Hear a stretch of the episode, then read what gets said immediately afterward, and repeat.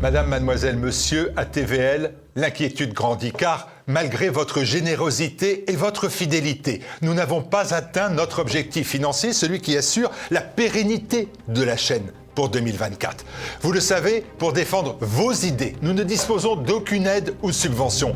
TVL n'est assurément pas le quotidien d'ultra-gauche Libération. Je dis cela car chaque année, peut-être à Noël, le directeur du quotidien sulfureux reçoit un chèque de 6 708 692 euros. C'était le chiffre de 2021. C'est le montant de l'aide à ce journal versé par le gouvernement Macron avec l'argent de nos impôts. Nous payons près de 7 millions d'euros par an pour un canard de propagande totalement en soins palliatifs. Et pendant ce temps, TVL se bat continuellement, c'est son modèle économique, pour trouver ses financements pour sa survie.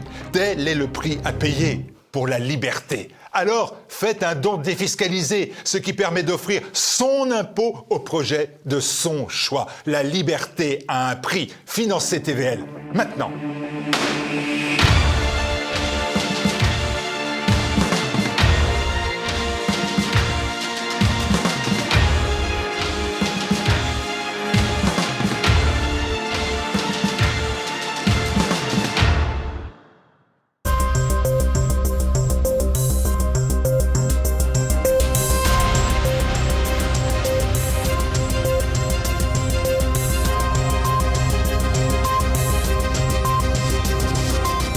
Madame, Monsieur, bonsoir. Avant de revenir sur le feuilleton de la loi immigration qui occupe largement l'actualité nationale pour finalement pas grand-chose, partons plus à l'est avec une page Ukraine où les soldats russes pourraient décider d'exploiter les faiblesses de Kiev en mal de soutien international. Direction l'Autriche ensuite qui va connaître de nombreux scrutins en 2024. Le pays à la croisée des chemins se trouve dans une situation économique délicate.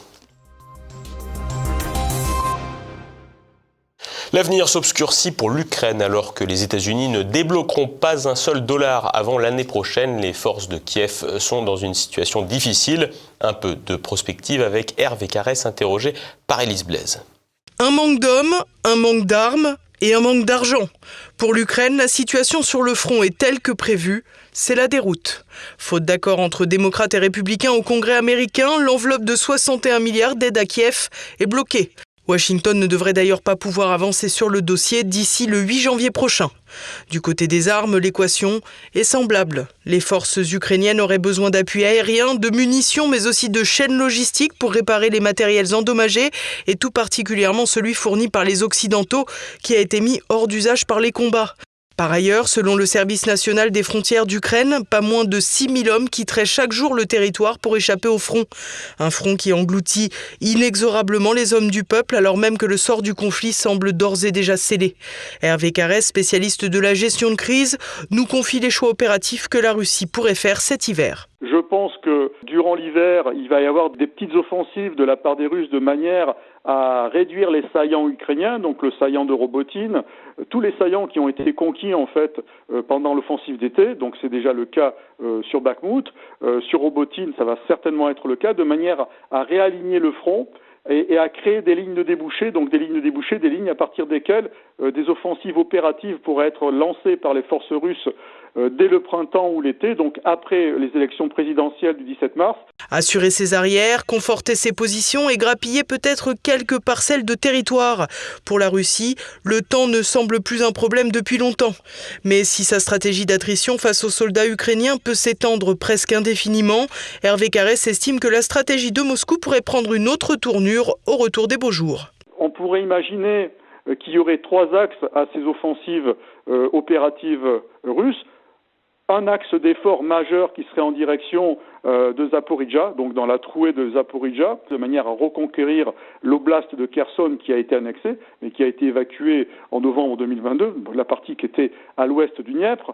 Ensuite, un deuxième axe en direction de Kramatorsk, à partir de Bakhmuk et de Donetsk, et ensuite un, dernier axe en direction de Kharkov. Des marges de progression pour les forces russes, donc, qui devraient avoir à cœur de dominer les différents territoires qui ont été annexés ou rattachés par référendum en septembre 2022. Du côté ukrainien, en revanche, les coudées seront bien moins franches. Il est clair que les, forces armées ukrainiennes ne peuvent que basculer actuellement euh, pour l'année qui arrive en stratégie défensive. Donc il y a deux solutions. Soit ils concèdent des replis stratégiques hein, qui vont être euh, difficiles à défendre politiquement, mais qui vont être nécessaires sur le plan militaire, de manière à éviter d'être bousculés euh, à l'été ou au printemps par une offensive russe et se fortifier comme l'ont fait euh, les, les, Russes. Je sais qu'ils sont en train de le faire parce qu'ils auront les moyens vraiment euh, d'aller au, au, bout de, de cette volonté de, de, créer de nouvelles lignes fortifiées, sachant qu'il y aura toujours euh, en leur défaveur ce déficit en moyens d'artillerie et surtout en force aérienne, parce que ce qui a manqué énormément aux Ukrainiens pour percer les lignes de défense russes, c'était en fait une puissance aérienne. Or, les Russes, eux, par contre, ont la puissance aérienne. Donc euh, ces lignes de défense ukrainiennes, lorsqu'elles seront en place, euh, seront quand même plus fragiles que celles des Russes. Privée de capacité d'initiative, l'Ukraine devrait donc se contenter d'une stratégie défensive, une posture inconfortable sur le plan militaire, mais encore plus sur le plan politique pour négocier enfin la paix, à plus forte raison que d'ici l'été, Vladimir Poutine aura été reconduit au pouvoir pour un nouveau mandat. Restons en Europe, mais plus à l'ouest et direction l'Autriche. Nicolas de Lamberterie expose les enjeux de 2024 pour ce pays. Le calme avant la tempête. Voilà comment l'année 2023 sera potentiellement retenue dans l'histoire de l'Autriche.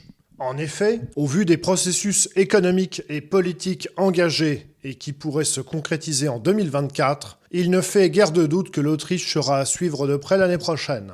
Avec les élections européennes de juin et surtout les législatives de l'automne, l'Autriche pourrait bien connaître quelques changements, voire bouleversements l'année prochaine. Le gouvernement de coalition entre les conservateurs de l'EVP et les Verts, issu des élections anticipées de 2019 provoquées par le très jeune chancelier Sébastien Kurz, aura tenu la mandature de 5 ans tant bien que mal, en dépit du retrait de la politique de Kurz en 2021, mais sa popularité s'est érodée au fil des ans, notamment avec les récents problèmes économiques auxquels sont confrontés les Autrichiens. L'évolution des forces politiques en Autriche est essentiellement marquée par le déclin des partis au pouvoir, ainsi, le parti chrétien-démocrate du chancelier Karl Nehammer ne s'est pas remis de sa chute spectaculaire du mois d'octobre 2021 lors de la démission du chancelier Kurz et se situe actuellement autour de 20%. Parallèlement, les Verts, le deuxième parti de la coalition, sont lentement passés de 12% à 9%. Du côté de l'opposition, les sociaux-démocrates qui avaient frôlé les 30% en 2022 sont revenus à des intentions de vote plus raisonnables autour de 23%, tandis que les patriotes du FPE, dirigés par Herbert Kickl, ont poursuivi leur progression et dépassent désormais les 30%. Sur le plan économique, la principale préoccupation en Autriche cette année a encore été l'inflation, qui a atteint des records de plus de 11% au début de l'année, avant d'être progressivement ramenée à 5,4% en octobre et novembre, soit néanmoins plus de 2% de plus qu'en Allemagne.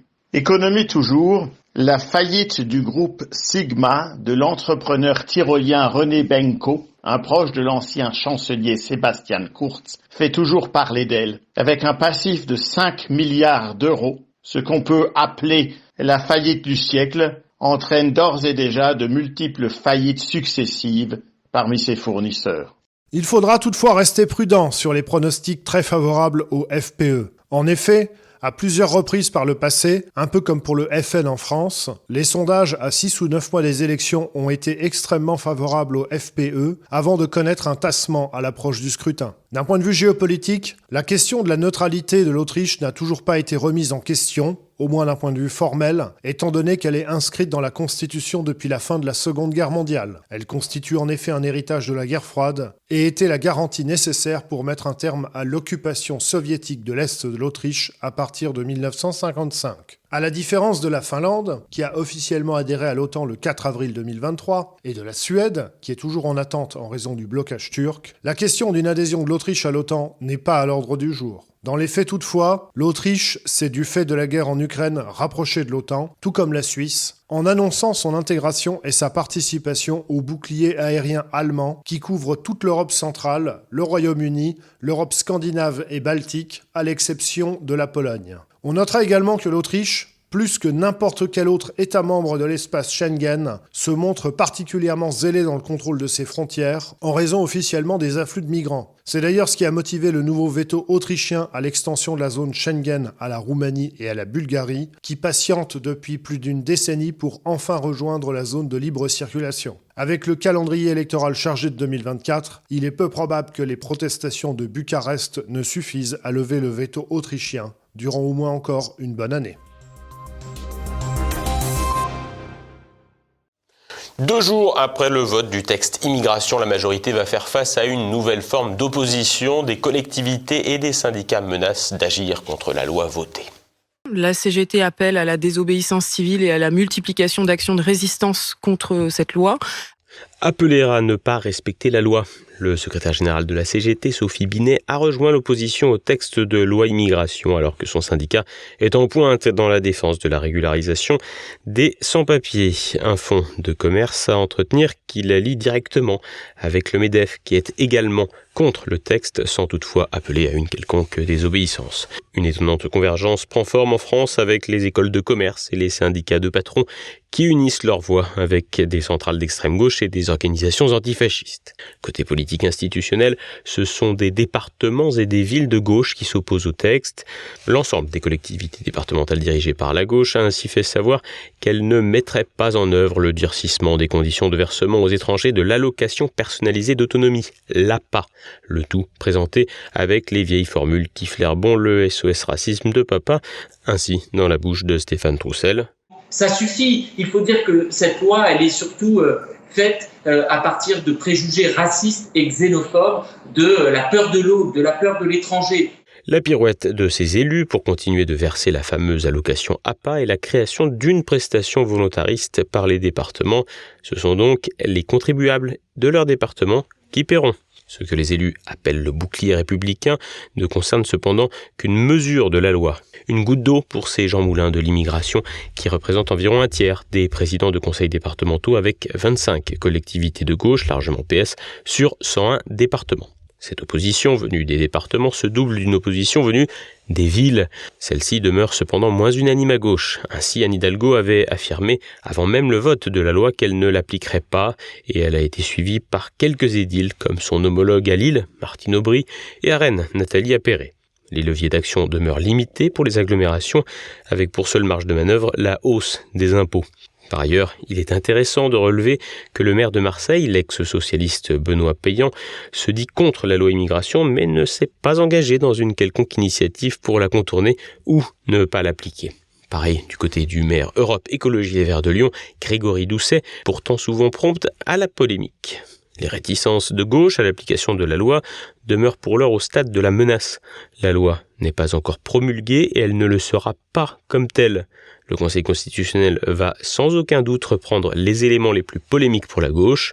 Enfin, les mesures de contournement de la loi consistent en réalité à créer des allocations spécifiques au niveau départemental, ce qui n'est pas nécessairement une non-application de la loi, mais la création de spécificités locales. Quant à l'appel à la désobéissance civique par la CGT, elle ne revêt en réalité aucune consistance.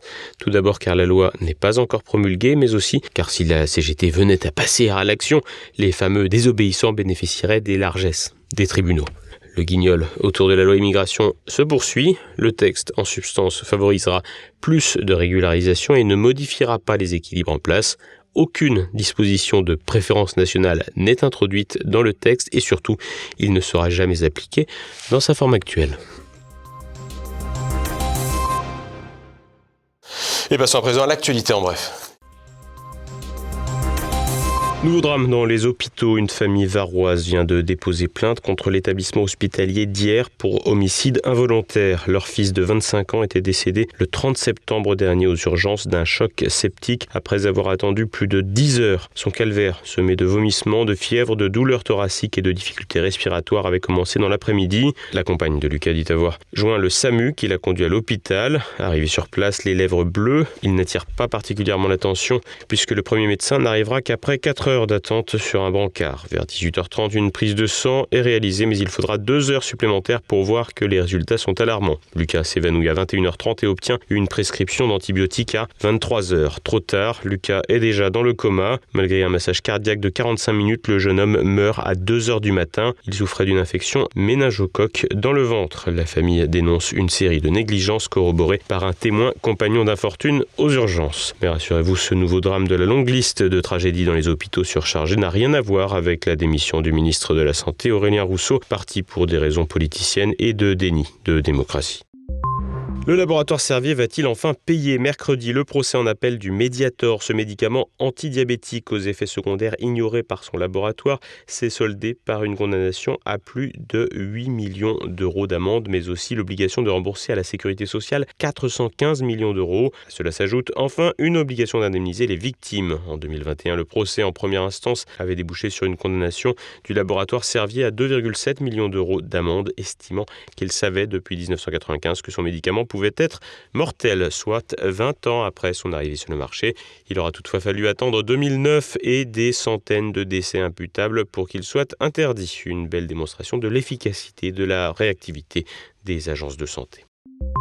À Gaza, les bombardements se poursuivent en attendant de trouver un accord de cessez-le-feu. L'armée israélienne a réclamé l'évacuation immédiate d'une partie de la ville de Khan Younes, l'une des plus grandes agglomérations du sud de l'enclave où beaucoup d'habitants sont réfugiés. Près de 150 000 personnes seraient concernées par l'injonction israélienne, de quoi provoquer encore davantage de pression sur la frontière sud du territoire. Dans ce cadre, le chef du Hamas, Ismail Haniyeh, était au Caire, en Égypte, mercredi pour discuter d'une possible trêve en échange de libération d'otages D'autres discussions ont eu lieu à Varsovie entre le chef du Mossad, le patron de la CIA et des émissaires qataris. Dans le même temps, l'ONU renouvelle les débats depuis plusieurs jours sans jamais parvenir à déterminer un texte qui n'attirerait pas le veto états-unien. Changement de tête au renseignement. Céline Berton est la nouvelle patronne de la DGSI, la Direction générale de la sécurité intérieure, le service français antiterroriste et de contre-espionnage. Elle est issue des rangs de la police où elle a fait toute sa carrière et elle arrive à quelques mois d'une échéance sécuritaire cruciale avec les Jeux Olympiques de Paris. La DGSE, la Direction générale de la sécurité extérieure, va elle être dirigée par Nicolas Lerner. Il est un camarade de promotion de l'ENA du président de la République dont il est proche, mais aussi un poulain du préfet de Paris, Laurent Nunez de formation, il récupère un poste qui échoit habituellement à des diplomates. Les deux nouvelles têtes du renseignement sont âgées de 47 et 45 ans.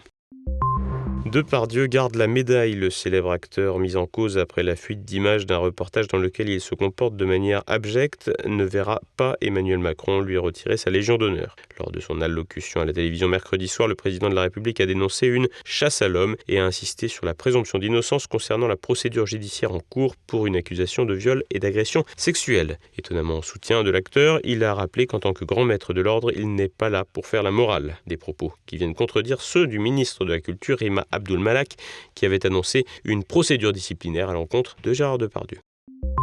Le soleil kirghize va changer. Le Parlement du Kirghizistan a approuvé la modification du dessin sur le drapeau national mercredi 19 décembre afin de le remplacer par un soleil qui brille et reprocher à l'actuel soleil de ressembler à un tournesol. 59 députés ont voté pour le changement, 5 contre dans ce pays qui compte 6 millions d'habitants pour une superficie de 200 000 km. Le président kirghize Sadir Japarov a apporté son soutien inconditionnel à la modification, estimant qu'il permettra au pays en difficulté économique de se relever une superbe affiche pour Roland Garros 2024, alors que les temps présents nous offrent régulièrement le lait pour Horizon. Le célèbre tournoi de tennis sur terre battue propose un visuel réalisé par l'artiste français Paul Rousteau. Elle représente une vue de Paris depuis la Seine avec des couleurs ocre rappelant celles de la terre battue et constitue un clin d'œil aux 150 ans du courant impressionniste qui sera célébré en 2024. Depuis 44 ans, la Fédération de tennis a recours à un artiste contemporain pour un résultat souvent réussi. Nouveauté de cet opus, l'artiste a eu recours à l'intelligence artificielle. Des bottes et une bière pour passer l'hiver. La célèbre marque de bière irlandaise Guinness propose à la vente des magnifiques bottes aux couleurs de sa stout. Sa bière noire coiffée d'une mousse blanche connue mondialement. La paire de bottes est dotée d'une semelle qui laisse la trace d'une pinte de bière dans la neige, idéale pour un cadeau de Noël de dernière minute. Ce soir, immédiat et un zoom avec le criminologue Xavier Hofer. C'est maintenant la fin de cette édition. Merci de votre fidélité. À demain. Bonsoir.